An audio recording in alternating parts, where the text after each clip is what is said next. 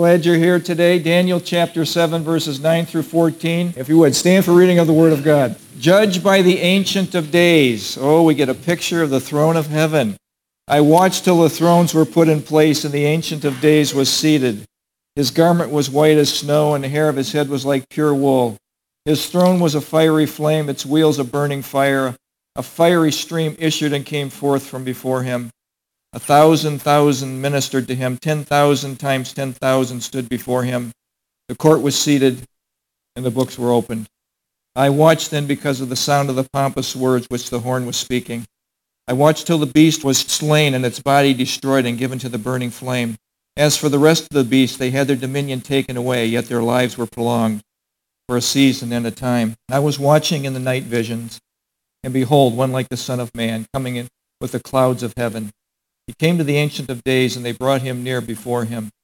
Then to him was given dominion and glory and a kingdom, that all peoples, nations, and languages should serve him. His dominion is an everlasting dominion, which shall not pass away, and his kingdom the one which shall not be destroyed. This is the Word of God. Please be seated. Now, if you've been with us through this whole series, you know by now that the theme of Daniel is God is sovereign over nations, God is sovereign over rulers, and God is sovereign over you, over your life. Daniel chapter 7, just want to remind you that there's four visions in this chapter. And we're in visions number 3 and number 4 this week. Remember that the statue that we saw were four kingdoms, Babylon, Persia, Greece, Rome. These are Gentile kingdoms that came into power. And guess what? They came into power in sequence, just like the statue depicted God is sovereign, God is controlling, and God is ruling. When Babylon was in control, when Babylon was at its zenith of height, Persia wasn't even thought of as being a ruler. Yet they came second. Greece was just a bunch of tribes fighting with one another. And then Rome was a little town by the Tiber River. And yet each one of these came to power on schedule just as the Bible said it would. We know that Bible prophecy is true. And we know that 28% of the Bible is prophecy, and God expects his people to study and to know and have an idea of what's coming. And remember we said last week that so many places dumb down Bible prophecy and say it's not that important, it's too difficult to understand. Oh no, God expects us to have an understanding of what to expect and not be fooled by what's happening in the world around us. The fourth Gentile kingdom is where we are today, and that's Rome. In chapter 7 last week, we saw that, chapter 7, verse 7, we saw this, that Rome was dreadful, terrible, exceedingly strong, devouring and breaking into pieces. We know that there's God's view and man's view of these kingdoms. Babylon, Persia, Greece, Rome, ten nations, ten toes. These are the Gentile empires. East and West division is what we live in today. And if you know that there is an East block of nations and a West block of nations today, we happen to be in the Western block. The Eastern block are mostly communists and that sort of thing, or, or, or Islam. God, this is how man views it. Muscular, handsome, in control. God's view, they're monsters, they're beasts, a lion, a bear, a, a, a, a leopard, and then it was indescribable. And it, the, the Roman beast was so horrific, there was nothing on earth to describe it. And it was devouring and tearing everything that it came, everything that came into its path. In chapter 2, verse 43 of Daniel, we, we know that the iron and the clay did not mix together. The toes did not mix together.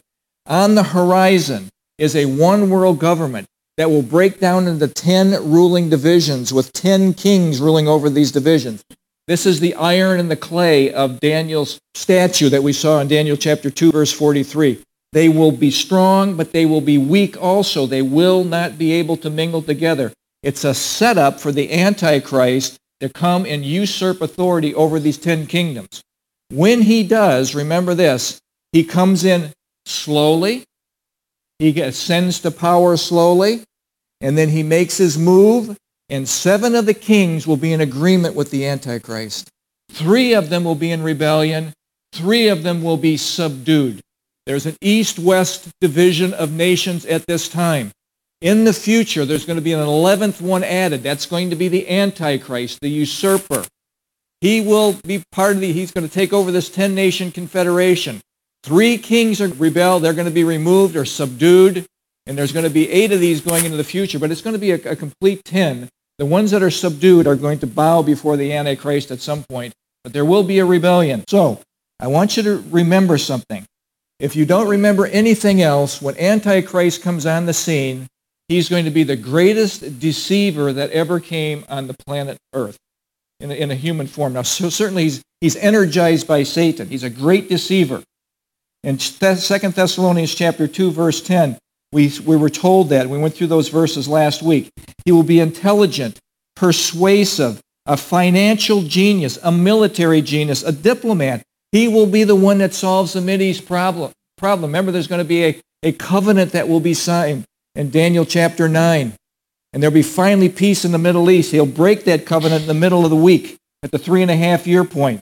He'll be energized by Satan in 2 Thessalonians chapter 2, verses 9 and 10.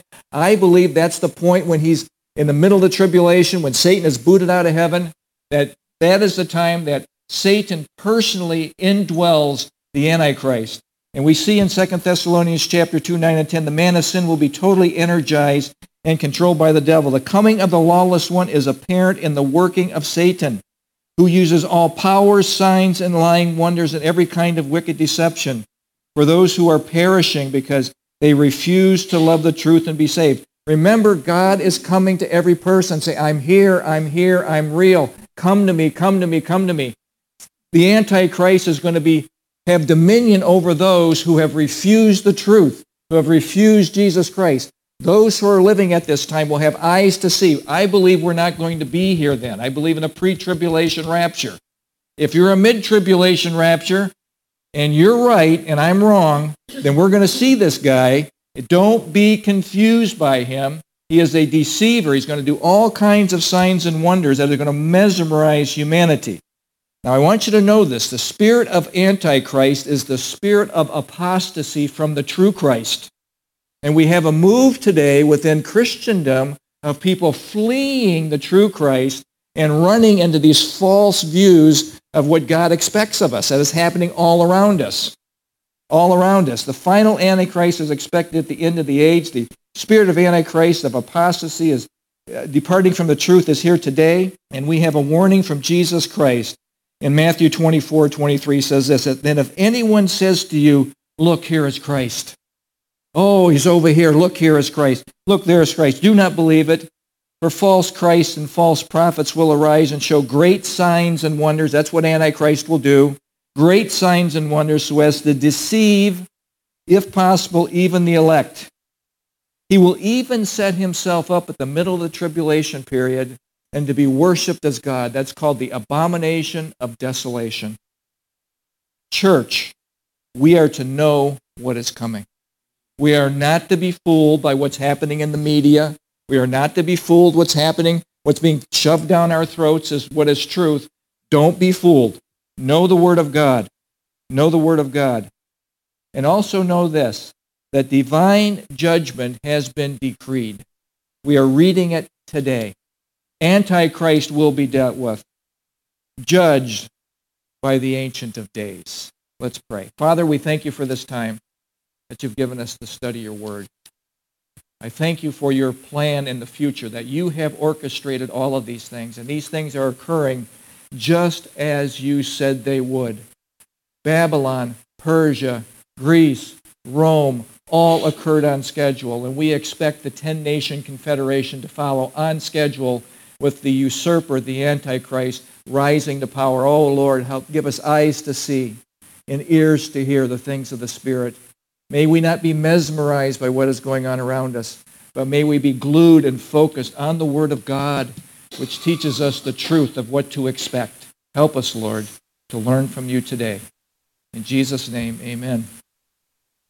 Just a little introduction here. At this time, Daniel has his third and his fourth vision in these, in these verses that we just read. And one cannot help but be impressed by what Daniel sees. God in his awesome holiness on his throne. A courtroom scene. And the all-powerful judge of the universe is sitting on his throne, and he's rendering his verdict. And I will suggest to you there's no triviality in this courtroom. There will be no one jumping up and attacking the, the, the lawyers or what you see today in the chaos. And the, there will be none of that. And you know what else is going to be there? There'll be no fake news coming out of that courtroom. There'll be no one running into the streets giving any fake news whatsoever. Oh no. What is happening here is absolute truth. The God of heaven is ruling and he is reigning. You know what? This just struck me. A lot of times you'll talk to people and they will say, when I get to heaven, I'm going to ask God, why did this happen? Why did this person die at this time? Why did I lose this at that time? Why, why, why, why, why? And I'm, I'm suggesting to you by this scene, when we get to heaven, there's none of that's going to be going on. God does not answer to us. You know, uh, that's the truth. Now we see but a poor reflection in the mirror. Then we shall know face to face. We will know exactly and precisely that he rules and whatever he decides to do is right. And that's how it's going to come down one called the Ancient of Days. We see that word used only in Daniel chapter 7, verse 9, 14, and 22. No place else in Scripture is this used. The word is antica, and it means venerable. Now, when you think of God the Father, oftentimes people look at him as an old guy up there with a long beard, and he's kind of creeping around, ruling. That is not. He is venerable. He is righteous. He is a ruler, and he is eternal. He is Yahweh Jehovah. He's a self-existent, eternal one. Moses gave a psalm. He gave one of the psalms. It was Psalm 90, verse 2. And he gets kind of close to it. From everlasting to everlasting, you are God. From everlasting to everlasting, you are God. In an instant, in a moment, we will know. Man overlooks the holiness of God. This scene is a scene of holiness, and we'll go through these more specifically in just a second. This is the holiness of God. This is the sovereignty of God. This is the omniscience, omnipotence of God right before our eyes. And man oftentimes overlooks this. The righteousness, the judgment, the holiness of God. And I believe Satan overlooked this. He presumed upon God when he had his rebellion in heaven and a third of the angels. He was very charismatic. He's going to be very, he's going to be very charismatic as he works through the Antichrist on earth here. It's going to draw a lot of people, just like he drew a lot of the angelic realm who were in the presence of God, chose to go with Satan. But Satan overlooked something. See, never was there a rebellion in heaven. Never was there a time where, they, where heaven had to see the wrath of God, the righteousness of God, the judgment of God, the power of God exerted on those who rebel against him. Now Satan knows. Now Satan knows. Man overlooks this, presumes upon God. Man today has a God complex, thinks that God owes us an explanation. He does not owe us an explanation. The Satan thought that he was in charge. Antichrist is going to think that he's in charge. There's going to be Antichrist going to have a partner. He's called the false prophet. We'll get more into him as we get in the book of Revelation. But he's, he thinks he's in charge, and I would suggest to you sometimes we think we're in charge. We're in charge of our life. We're going to just rule our life. We're going to make all our decisions. We're going to go where I want, do what I want. No. No. God is orchestrating. He's positioning. He's putting people in place. God is in charge. The God of all creation rules. Now we have a time here where we're having a prophetic jump into the future, so to speak. Time advances to the future. And we're going to see Antichrist defeat. Jesus establishing his millennial kingdom. In chapter, chapter 7, verse 9 and 10, we're going to see a throne. It's going to be the throne of God. Verses 9 and 10. I watched till the thrones were in place. Notice it's plural. Not a throne, but thrones are in place. More on that in just a second. And the Ancient of Days was seated. His garment was white as snow, and his hair of his head was like pure wool. His throne was a fiery flame, its wheels a burning fire. And who in the world knows what these wheels and that are here? In Ezekiel, it mentions these wheels and what all that means. I'll give you my guess on it. When we get to heaven, we'll know. okay? But we'll try to take a guess on it. A fiery stream issued and came forth from before him. This is an amazing scene. And thousand thousands ministered to him. These are angels. And then 10,000 times 10,000 stood before him. And the court was seated, and the books were open. And this is a fearful scene that we're seeing here. And I watched. I watched. That'll be next. I watched as the Antichrist is dealt with. The throne of God, the one who speaks these pompous words, will be dealt with. It's a picture of a courtroom. The Ancient of Days is the judge. God is, provi- is presiding. Now I have a little picture here. A little picture here. This would be a, now notice that no one knows what this is going to look like. This is all kind of blurred and hazed. But I want you to notice that this would be a picture of God. He rules. But I don't know who these guys are sitting enthroned. Some people think they might be the 24 elders representing of the church. Some people think these might be angels that that are a part of the heavenly court. We just don't know. But it says thrones. And it's, uh, it, so it's something, something, something at least think about. Think about. No one really knows. The thrones were put in place. These are ruling positions. There's a heavenly court, evidently. God's garment is as white as snow. His hair is like wool. This speaks of his abject, pure holiness. We cannot understand that type of holiness. We can't even be in the presence of that type of holiness. If we were, we would be dead in, in the current state that we're in. We cannot be before this holy God in the state that we're in unless we're covered, covered by the blood of Jesus. Covered by the blood of Jesus. That's the only way it can happen. It's this abject holiness. We've lost that in our lives. We lost this in our country. We lost this in our world. The holiness, the, the fear of God. It's a courtroom. The throne is a fiery flame. Speaking of righteous judgment, we see this in Ezekiel chapter 1, 26 through 2, 5. We see the wheels are burning fire, and I wonder, what are these wheels? There's all kinds of thoughts about it, but implies that the throne of God can go this way or that way. God can do whatever he wants, whenever he wants, as fast as he wants. These wheels are just moving and turning. God is in charge. Thousands ministered to him. These are probably angels. Remember, when you see the word minister, you know what minister means? Servant. Servant. These angels are servants, and guess what? We are all ministers. You can put that thing right on your bumper sticker. Ministers. We are all servants of the Most High God. That's the one we worship. He's the one that's in charge. And then 10,000 times 10,000 stood before him. And this gets a little bit more cloudy here. Who are these people? Many commentaries think these are more angels that are standing before him, but I want to suggest something to you. The scene here is a courtroom. The scene here is a judge. Who stands before a judge? Those who are being charged stand before a judge. Could this be the tribulation people who rebelled against God and sided with the Antichrist? Could it be? Because he's dealing with the Antichrist in verse 11. The court was seated. The judgment was made. This is, I believe this is an ominous scene, and the books are opened. Now, who knows what are these, in these books? But it's, it's probably the history of your life. These books are opened. It's also mentioned at the Great White Throne Judgment. The books are opened. Now, who is judged? Well, the Antichrist will be judged. Satan's sidekick will be judged.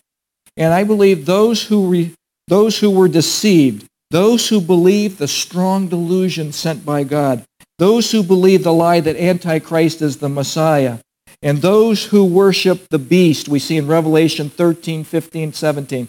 Those who were deceived and think that Antichrist is the Messiah. See, there's going to be a false Christ that comes on the scene and convince the world that he is the Christ demands to be worshiped in the Holy of Holies. It's the abomination of desolation spoken of in Matthew 24 in Revelation. We see a throng before the throne of God. Those who receive the mark of the beast, I believe these are the ones that are pictured before the throne of God. Those who, all that means is they, they, are, they are claiming, they are demonstrating allegiance to Satan allegiance to the Antichrist. This is a false seal. See, when you believe that Jesus Christ was your Savior, you were sealed by the Holy Spirit, sealed for ownership. You belong to God at that point. Now these people are now sealed, take the mark, and now they belong to Satan. They belong to the Antichrist. They belong to the kingdom of darkness. What an awful scene. What an awful scene. The stage is set. The wicked are being judged. The books are opened, and they are going to be found wanting. The picture is painted loud and clear. It's judgment, folks. Verse 11 through 12. There's a scene shift from heaven to earth. The first to be judged is the Antichrist. I watched then because of the sound of the pompous words. Remember the pompous words in chapter 7, verse 8? He had eyes of a man, he's, the mouth speaking pompous words, his arrogance that the Antichrist will have, which the horn was speaking. He's the, he's the Antichrist. The horn is a, is, a, is a king, is a, is a ruler. He's going to be the usurping ruler. I watched till the beast was slain. And I want you to catch something here and its body destroyed. Doesn't say his body destroyed. See, there's some people that postulate that the Antichrist is a Nephilim, that he is of the seed of Satan, and that he is a hybrid, part human and part angelic.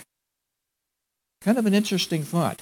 And we'll see this more in the book of Revelation when we see he receives a mortal head wound and then is raised from the dead to mimic the resurrection of Christ, we will see more kind of indicating that could be what it is. Can't go too far with it, but it's just a thought. And its body destroyed and given to the burning flame. That's the lake of fire. As for the rest of the beasts, it's talking about those kingdoms in succession, they had their dominion taken away, each one in sequence.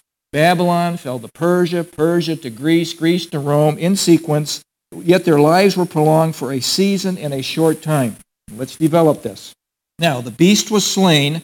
Remember, he's going to have a short but monstrous rule. A short but monstrous rule. The false prophet will be with him. Now remember, God said this will happen. This person will come to his end. His pompous words, his arrogance will come to an end. But it won't be him alone. It will also be the false prophet. Turn to Revelation chapter 19. Revelation chapter 19. Now the picture is Jesus Christ coming back. In Revelation chapter 19, verse 11. He comes on a white horse. You know, we see this white horse all the time. This white horse is just a, a picture of a conquering king. A conquering king that comes back. And he is the one that has, has written on his side, King of Kings and Lord of Lords. And he comes and he has a specific purpose. He's taking back earth. We're going to see that in the next couple of verses, in, cha- in verses 13 and 14. But I want you to focus on verse 19. And I saw the beast, that is the Antichrist, and the kings of the earth. Who would that be? Those 10 nation confederations on the earth. And their armies gathered together to make war against him who sat on the horse and against his army. In his hubris, in his arrogance, Antichrist and the people that follow him believe that they can fight against Jesus Christ, the true Christ, and thwart his coming back. But watch what happens here. Then the beast was captured, and with him the false prophet who worked signs in the presence by which he, he deceived, he's a deceiver, those who received the mark of the beast and those who worshipped his image. These two were cast alive into the lake of fire, burning with brimstone, and the rest were killed with the sword which proceeded from the mouth of him who sat on the horse, and all the birds were filled with their flesh. Notice it tells you the, the destination of the Antichrist and the false prophet. Immediately into lake of fire forever. Immediately. These next group, the followers, are killed but there's no indication about where they go. We'll develop that more in just a second. So, the final destination of the beast and his sidekick is the lake of fire. That is their permanent abode. Permanent abode. Now, Satan has a temporary abode, and that is going to be in a pit or the abussos. We pick that up in chapter 20, verse 1 and 2 of Revelation. If you're there, read along with me. Then I saw an angel coming down from heaven having the key to the bottomless pit. That's the abussos. And a great chain in his hand. And by the way, The pit is where the Antichrist goes when he has his mortal head wound and is raised from. Who goes down to the pit? Demonic angels, those in rebellion against God. Just another tip off to who he might be. He laid hold of the dragon. One messenger angel takes the anointed cherub of heaven, the most powerful being ever created, one messenger angel who has the authority of God, binds him, throws him in for a thousand years into the bottomless pit, shuts him up, sets a seal on him, and then Satan is released for a short time at the end of the thousand-year millennial reign to deceive the nations. So let's think about this for just a second. Satan is released. He deceives the nations. In Revelation chapter 12, verse 10, he is dealt with, and he, is, he then is thrown into the lake of fire, cast in the lake of fire, brimstone, and the beast and the false prophet are still there a thousand years later, and they are to be tormented forever and ever and ever. You know, some people say hell is not that big of a deal. Jesus said, whatever you do, cut off your hand, pluck your eye out, do anything that you do not go there. It is so, do not go there. Do whatever you can do not to go there. That's, that's what he says. It's going to be awful. And also notice that there's not annihilation. At least there's a thousand years these people are there. And then Satan joins them. So when God says it's forever and ever, it's forever and ever. It is very serious when people are living their life here that they make a decision and say, I will follow Jesus. I will bow, for, bow before him now. So Satan's temporary abode, he's thrown into the bottomless pit for a thousand years, and then he joins the Antichrist and the false prophet. Now, what about those who were deceived? Where did they go? They didn't go into the lake of fire. You know where they went? The temporary abode for them is called Sheol in the Hebrew, or Hades in the Greek. In Luke chapter 16, it is called torment. For those outside of Jesus Christ, because we believe that the instant that we pass, in a moment, in a twinkling of an eye, and I'm going to tell you what that is in just a second, that we're in the presence of God. In the presence of God. What a hope we have. The presence of God. But those who are outside of Christ, who says, I will not let you rule over me, Jesus. I will run my life my way. They will be separated for a temporary. Their temporary abode is torment. What an awful place. What an awful thing to have to experience. That's, that's their temporary abode. But what happens to them at the end of a thousand years is the great white throne judgment. We see that in Revelation chapter 20. And in Revelation chapter 20, at the great white throne judgment, there's a resurrection. Some people term this the second resurrection. All of those who are outside of Christ appear before the great white throne, and they are judged by what is written when the books are opened. And those who are not written in the most important book, the book of life, ends up in the lake of fire forever. What a tragedy. That need not have been. That need not have been. Listen to this. Please hear this. Remember what God has done for humanity. He's done everything for humanity. Remember, he gave his only begotten Son, the Lamb of God who takes away the sins of the world. He gave his only begotten Son. John 3.16, for God so loved the world that he gave his only begotten Son, that whoever, whosoever, pass, every and all, whoever believes in him, should not perish but have everlasting life. That's what God did for us. Also, he's given us his Holy Spirit in John 16.8, who convicts every human being of sin, righteousness, and judgment. I'm real. Come to me. That is the message. Then we know that the Father draws in John 6.44. And Jesus said, if I am lifted up in John 12, I will draw all men to myself. We have the whole triunity of God drawing humanity to them, to himself, drawing humanity to himself. People oftentimes have this argument. You may have heard this. How can a loving God send someone to hell? And the response that I hope you have is God has done everything he can possibly do to rescue people from hell. And when people make that awful, awful, awful choice to say no to Jesus and to rule their own lives, the tragedy, that is their decision. That God will not force them to be with him. How tragic. How tragic. The final abode of the lost rejectors of Christ is the lake of fire. No believer, no overcomer will be at the great white throne judgment. Uh, can you just say hip hip hooray? I mean, thank you for that. They spend eternity forever with Jesus. And I'll tell you, this is our blessed hope. We are not those like those who have no hope. We have a blessed hope. We do. We do. Verse 13 and 14. Verse 13 and 14. Jesus, Messiah, receives his kingdom. Receives his kingdom. I was watching in the night vision. This is the fourth vision.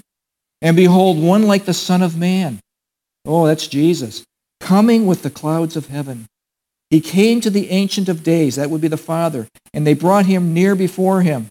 Then to him was given dominion and glory and a kingdom that all peoples, nations, and languages should serve him. His dominion is an everlasting dominion. Remember, it's the last kingdom that will ever be established. No more Gentile kingdoms. No more earth rulers. Our Jesus will reign, which shall not pass away, in his kingdom, and his kingdom, the one which shall not be destroyed. This is Daniel's fourth vision, but you remember Nebuchadnezzar's vision in Daniel 2.45. Let me read this to you. Inasmuch as you saw the stone was cut out of the mountain. Now, if you've been here for the teaching, you know that the stone cut out of the mountain is Jesus Christ. And he's going to come and he's going to crush the statue. All the Gentile empires are going to come crushing down. I had a picture of that. Remember in, in the past teaching, the stone comes down and hits the, the statue. That it broke in pieces. The iron, the bronze, the clay, the silver, the gold, that's, that's the statue. And the great God is made known to the king. What will come to pass after this, the dream is certain and its interpretation is sure. In verse 13 of, Daniel, of our chapter today, 713, we read this. One like the Son of Man is coming in the clouds of heaven. The Son of Man is a title for Jesus as he relates to mankind, as he relates to humanity.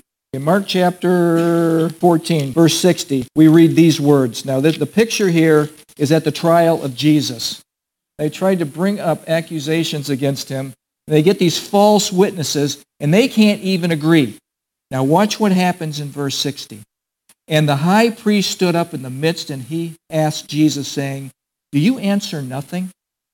What if these men testify against you? But he kept silent and answered nothing. Isaiah 53, 7 said he stood silent before his, before his accusers. See, Jesus didn't have to answer anything legally until it became a question specifically to him, which happens next. And again, the high priest asked him, saying to him, Are you the Christ, the Son of the Blessed? And Jesus said, I am. Has a lot more meaning just saying, I am. And you will see the Son of Man. There's the word, the Son of Man, sitting at the right hand of the power, coming with the clouds of heaven. That's how he comes back. Then the high priest tore his clothes and said, What further need do we have of witnesses? You have heard the blasphemy. What do you think? Jesus was saying he is God, sits on the throne of God. He's being criticized for that, killed for that. Then some began to spit on him and blindfold him and beat him and say to him, prophesy. The officers struck him with the palms of their hands. The Son of Man, Jesus, is relating to us. Folks, listen to this. Jesus will return the same way he left.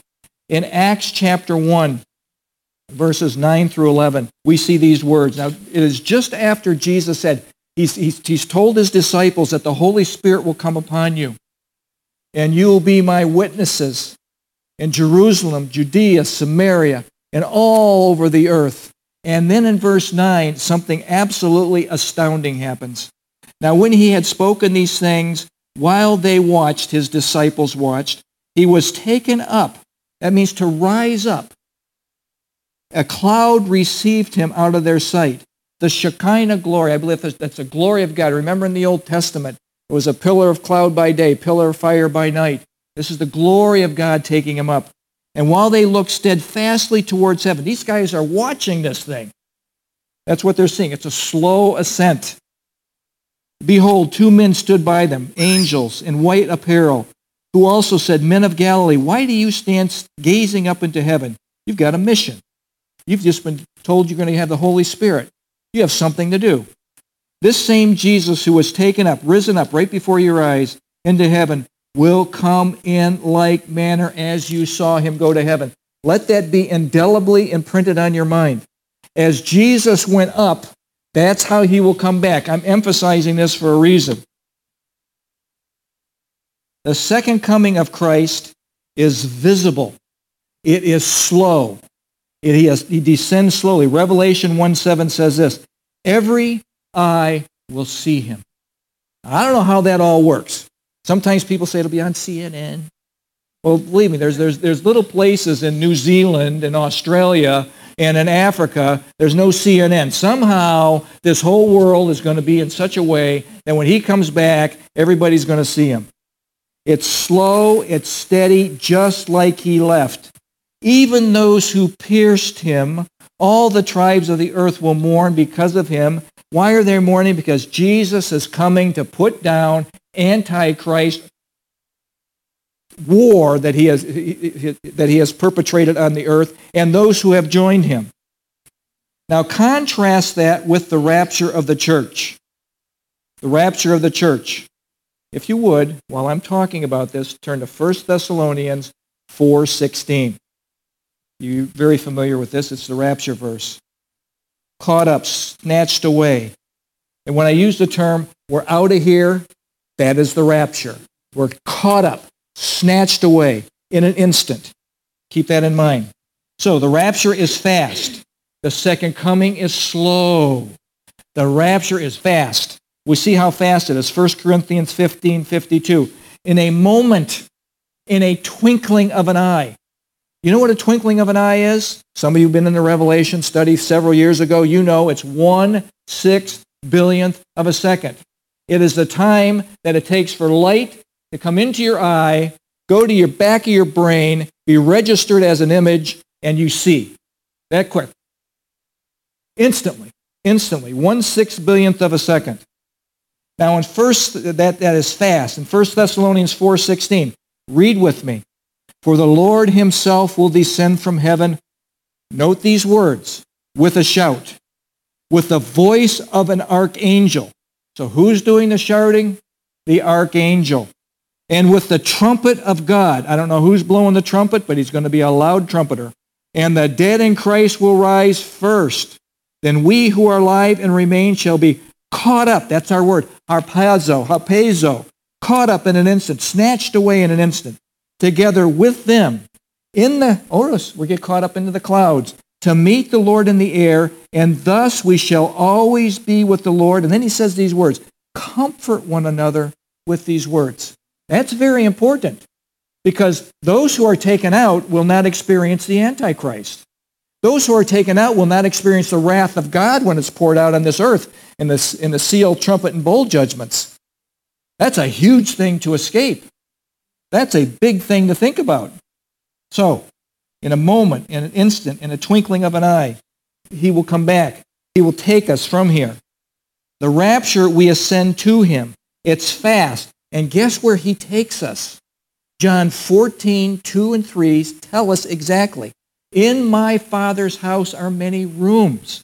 If it were not so, I would have told you so. And I go to prepare a place for you. And if I go to prepare a place for you, I will come for you, and I will receive you unto myself, that where I am, there you may be also. Where is he at? He's in Father's house. When he comes back the second time, he's coming back to earth. That's not Father's house. Okay, he's in Father's house. When we die, we go to Father's house in an instant. The reason I'm emphasizing this is because a lot of people deny the rapture, belittle the rapture of the church, and I think that there's a lot of evidence for it. A lot of evidence for it. The second coming, Jesus comes to earth. It's slow and steady, and all see him. And I want you to think about something. This is a question for you. Did Jesus ascend to heaven with a shout? No, he didn't. Was there a voice of an archangel? No. Was there a trumpet of God? No. In Acts 1 9, Jesus ascended slowly. In Revelation 1 7, he returns slowly, and every eye sees him. At the rapture, Jesus receives the church. The church will have no wrath on it. When God pours out his wrath in the tribulation period, we will not be part of that. We will not be part of that. At the second coming, Jesus rescues Israel and establishes his kingdom on earth. These are very important concepts. Now, if you would, turn with me to Revelation chapter 5. This might be worth your trouble. Revelation chapter 5. Now, if you've done a study in the book of Revelation, chapter 1, 2, and 3 talk about the church. There's seven churches. They all have different things that, are, that they're known for. Chapter 4 and 5 is a picture of the throne of God. And in chapter 5, we have an interesting thing that is going on here. So eh, now remember where we've been. In Daniel chapter 7, verse 13, he said, He came to the Ancient of Days. Jesus comes to the Ancient of Days, and he's brought before the throne of God. Well, what is he doing before the Ancient of Days? This is going to tell us. Watch this. And I saw in the right hand of him who sat on the throne a scroll. Now, who's sitting on the throne? The Ancient of Days. Written inside and on back. And we know from Ezekiel chapter 2, verse 9 and 10, that when it's written on the back and the front is a deed. And it's also, it also means judgment. This is a deed of judgment. He's taking back earth, but also there's judgment associated with it. So it's a scroll written inside and back, sealed with seven seals. Now, I have a little picture here for you. This is a seven-sealed scroll. A lot of people look at the scroll as like a toilet paper roll. That is not what it is. It opens like this. It's sealed with seven seals. As each seal is broken, Jesus is breaking each one of these seals. And in chapters 6 through 19, he's telling us what is contained in the scroll how he's taking back planet Earth. Okay? That is what the scroll is. He breaks a seal, explains what's going on. Second seal, explains what's going on, and so on. So, with that picture in mind, continue with me. Then I saw a strong angel proclaiming with a loud voice. Seems like angels like to be loud, don't they? They're loud who is worthy to open the scroll and to loose its seals. And no one in heaven or on earth or under the earth was able to open the scroll or to look at it. No created being could do this. It had to be supernatural. So what does John do? John gets it. John gets it. He knows. He knows the word. He knows what this scroll is. He knows what it's written on back and front. He knows that this is desperate. So I wept much because no one was found worthy and, and, and read the scroll or to look at or read the scroll and look at it. But one of the elders said to me, Do not weep. Behold, the lion of the tribe of Judah, the root of David. Who is that? Jesus. Say it loud. Okay. Jesus. That's who it is. That's Jesus. No question has prevailed to open the scroll and to loose its seven seals. How did he prevail? He died on the cross for humanity. He purchased us back. He paid the purchase price with his life. So now he is the one that can redeem earth. He's our kinsman redeemer. He's our kinsman avenger. If you do the study in Ruth, you'll know all about that kinsman stuff. Pick it up in verse 7. Then he, that'd be Jesus, came and took the scroll out of the right hand of him who sat on the throne, out of the Ancient of Days' hand. Now look at, nobody's going to go up to the throne and say, hey, I want that scroll. I think that's a real cool looking scroll. No angel's going to do that. No, no, no created being's going to do that. One of the same kind will do that. God will do that. Takes the throne out. Jesus is God. Now, when he had taken the scroll, the four living creatures, and if you do the study on this, these are seraphim in chapter 4, verse 6. And these are, are before the throne of God, worshiping. The four living creatures and the 24 elders, which I believe is the church, the picture of the church, fell down before the Lamb, each having a harp and golden bowls full of incense, which are the prayers of the saints. And they sang a new song. Now we see in Revelation chapter 6, 9, and in chapter 8, verses 3 and 4, the prayers of the saints going up to God. Your prayers are heard by God. They are gathered together. He hears them. And notice what it says. They sang this song. Notice what they say. You are worthy to take the scroll, Jesus. You are worthy to open its seals, for you were slain and you have redeemed us to God. You have redeemed us. Who did he redeem? Humans, not angels. Humans, not angels. by your blood out of every tribe and tongue and people and nation, of everybody on earth, and have made us kings and priests to our God, and we shall reign on the earth. So what are we going to do? We're going to reign with Jesus. We are inheritors of what Jesus has. So, the picture, the throne of heaven, a scroll, the seal judgments. Everything is going to be revealed through this scroll of what's going to happen in the future. Now, I want you to think about something. We talked about Jesus coming, establishing his kingdom, and his kingdom will be without end. You know when that was first said? It's that came to Mary in, in Luke chapter 1. Watch what Gabriel says to Mary. Luke chapter 1, verse 31 through 33. And behold, you will conceive in your womb and bring forth a son, and you shall call his name Jesus. You know what Jesus means? The Lord is salvation. The Messiah is coming. You are carrying the Messiah, the Savior of the world. He will be great and will be called the Son of the Highest. And the Lord God will give him the throne of his father David. He's going to have a kingdom. And he will reign over the house of Jacob forever. And of his kingdom there shall be no end. That's Handel's Messiah, isn't it? Never ending, never ending kingdom. Daniel chapter 7, verse 13 and 14 is a throne picture. Jesus receives his kingdom. And when he comes back to earth, we will come back with him. And we will be given positions of authority and positions of ruling dependent upon how faithful we were to him while we were here. How important it is that we serve him with all of our heart, soul, mind, and strength. Your position or whatever you're going to be doing in the millennial reign will be very much predicated on how faithful you were to your service of the Master while you were here. It is exceedingly important. I can't express it enough.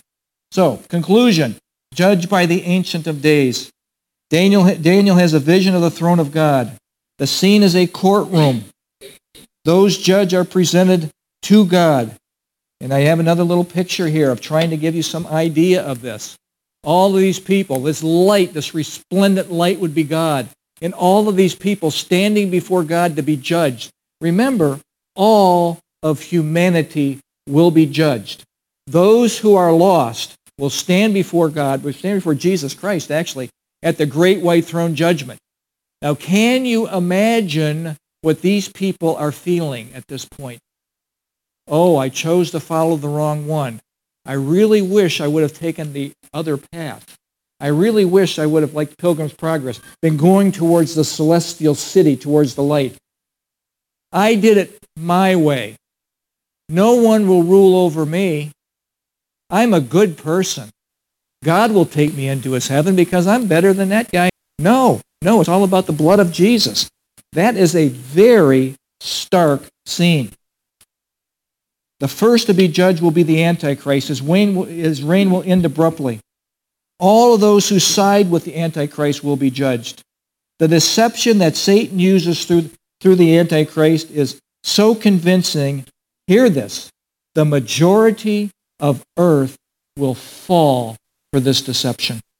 Will fall for this deception. And I want to tell you something. Jesus knew the difficulty that humanity will have in coming into the family, coming to the kingdom, taking the right choice. He said this in Matthew chapter 7, verse 13 and 14. Remember, Jesus is always saying that he will have a remnant. There will always be a remnant of true followers, a small number that will really follow Jesus Christ. He says this, enter by the narrow gate.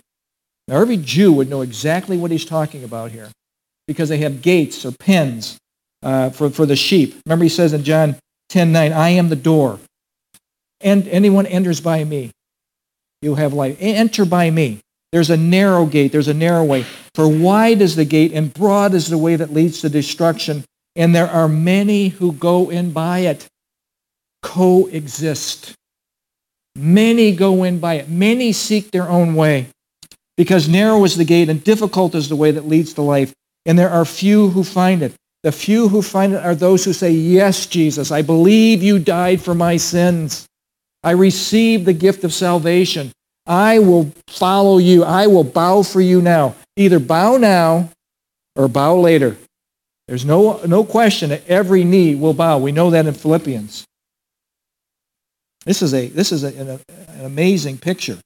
Antichrist will have his reign, and Jesus will unleash his judgments directed at the Antichrist and his followers in chapter 6 through 19 of Revelation. You'll see it if you stay here long enough, and who knows how long, but we'll get to it. Antichrist will wreak havoc on earth, and I'll tell you, through an amazing supernatural move of God, even in this environment of absolute worst time on the planet Earth, worse than the Holocaust, worse than any Inquisition, worse than anything, God will do a miracle. He will use 144,000 Jewish evangelists we see in Revelation chapter 7, verses 5 through 8. He'll have two witnesses at the wall at the temple that we built up, and he'll have two witnesses standing there proclaiming that Jesus is the Christ. Don't follow the Antichrist. They are going to be a thorn in Antichrist's side. And then you have three angels in Revelation chapter 14, verse 6 through 13. I can't believe this. The angels running around, floating around, screaming to humanity, don't take the mark of the beast, don't follow him. Can you imagine the supernatural stuff that's going on? But yet people, the majority, will follow the Antichrist. But there's still going to be, God's going to have a harvest. Watch this chapter 7, verses 9 through 10, and verse 13 and 14, there's going to be a multitude which no one could number that will be saved out of every tribe, tongue, and nation. And John is confused about this number. And in verse 13, this question comes up. Then one of the elders answered and said to me, Who are these arrayed in white robes? Who are all these people from every tribe, tongue, and nation? Where did they come from? And I said to them, Sir, you know. I don't know. So he said to me, These are the ones who came out of the great tribulation, washed their robes, made them white in the blood of the Lamb. These are the martyrs that gave their lives and said, I will follow Jesus. I don't care what you do to me. Much like the church in Iran today. Watch Joel Richardson's video on this. It's very moving who said, I don't care if I go to prison. I don't care if they take my life. I, we will follow Jesus. And there are many, many Muslims that are converting to Christianity. Huge revival is going on in Iran. It's a move of God. That's minuscule compared to this throughout the world. God is gracious. God is merciful. And in the midst of the awfulness, he's saving many, many, and they'll give their lives for the faith. Our day, folks, the time you're living in right now, look around what's going on. Globalism, take the borders down. When you talk about climate change, notice that they don't say global warming anymore. They talk about climate change. Because if global warming were right, in 1990, there was a prediction that all the ice caps are melting, and there's no longer going to be a California, and there's no longer going to be a New Jersey. And, and that little peninsula that we call Florida that everybody goes on sabbatical to in the winter, that's gone. That's gone. Well, Florida's there, New Jersey's there, California's there, and here we are 30 years later. So now it's climate change. And it has a specific goal. It is to unite the world as one. Unite the world as one. Open the borders. We are all one people. We have to join together to save planet Earth. By the way, when you go to the restaurant now, you see how people are reticent to give you a straw? Oh, that's polluting the earth. A straw. A straw. And people are buying into it, and the young people are going crazy about it because they bought into the indoctrination. They bought into the indoctrination. They're hearing it in school. They're hearing it in, in, in middle school. They're hearing it in high school. They're hearing it in colleges. They're hearing it from their friends. The world's ending. The world's ending. It'll end when Jesus decides it's going to end. This whole thing will change when he, it's not up to humanity. We are not saving the planet. My goodness. So our day is a prelude to what is coming. A world that calls right wrong and wrong right. False religions abound. Coexist is the, is the word of the day. Isaiah 5.20 says this, Woe, woe to those who call good evil and evil good, put darkness for light and light for darkness, who put bitter for sweet and sweet for bitterness. He's talking to the nation of Israel at this time. who chose to follow false gods and false idols. They feigned worship to God. We're going to worship you, God, but we're really going to worship our idols. It's happening all over the West, all over the West. But their true allegiance was to their idols. This is a, this is a warning to America. This is a warning to the Western compromised church. In Ezekiel 18:23 just blast out towards us. Turn and live. Do I have any pleasure at all that the wicked should perish? Turn and live. That's the heart of God. And remember this, the ancients of days sees everything. So many people think that they're they're getting away with something because we're doing it at night. They can't see us. Oh, nothing Hebrews 4:13, nothing is hidden from God's sight. All things are uncovered and laid bare before the eyes of whom we must give an account. In a nation running from God, there's some facts to really think about. Jesus was born of a virgin. That's a fact. He lived a sinless life, suffered under Pontius Pilate, was crucified. He was dead, buried, and he rose again from the dead. Folks, that's a fact. That's a fact. And he is victor over sin and death. That's a fact. And everyone who believes in him, it's just simple believing, putting your trust in, committing yourself to him. You will be saved. That's a fact. And also, all who reject God's Son. All who say, I'll take my chances. I'm a good person. I'll take my chances. Or, or they just come out and say, I, I did, I'm going to just do it my way. The Bible says they are lost and their destiny is forever separated from God in what we classically know as hell. Nothing Nothing, nothing could be sadder. Nothing. Talk about the great deception. It is here today. The court is set. The thrones are in place. The books are opened. All judgment is given to the Son. We see that in John 5:22. Judgment of all lost humanity by the ancients of days is sure. This is a fact. No believer will be judged for their sins that took place at the cross. That's a fact. Another fact is this Jesus took our sins upon himself. He died in your place. There will be no judgment for your sins. And that's almost like a hip hipper. That's another one of those amen. I need an amen. Amen. That's an amen time. Yes. We're going to have a bema seat judgment. We're judged for our works, but there's no condemnation, folks, for those who are in Christ Jesus. God looks at us just like he looks at his son. What a gift. What a gift. The ball is in your court. Saved by the blood of Jesus, the Lamb of God who takes away the sins of the world, are judged by the Ancient of Days and found wanting. Revelation 22:17 is the last invitation in the Bible. The Spirit and the bride say, Come. Let him who hears say, Come. Let him who thirsts say, Come. Whoever desires, let him take of the water of life freely. Joshua put it this way in Joshua 24, 15. Choose you this day whom you shall serve. As for me and my house, we will serve the Lord. Saved by the Lamb of God or judged by the Ancient of Days. Let's pray.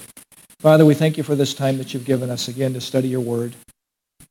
And Lord, I don't know where anybody is in this room, how this touched them and spoke to them in some way, but I know that you have promised that your word would not return void, that you'll accomplish what you desire for it to accomplish in each heart. So each one of us have heard something from you specifically for us. And now it is up to us to heed what you've spoken to us. So, Lord, right now I ask that you do your work in each one of our hearts, in that area that you spoke to us in. And may we take action and change our course. May we hear you loud and clear.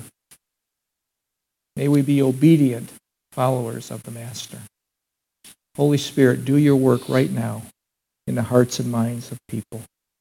In Jesus' name, amen.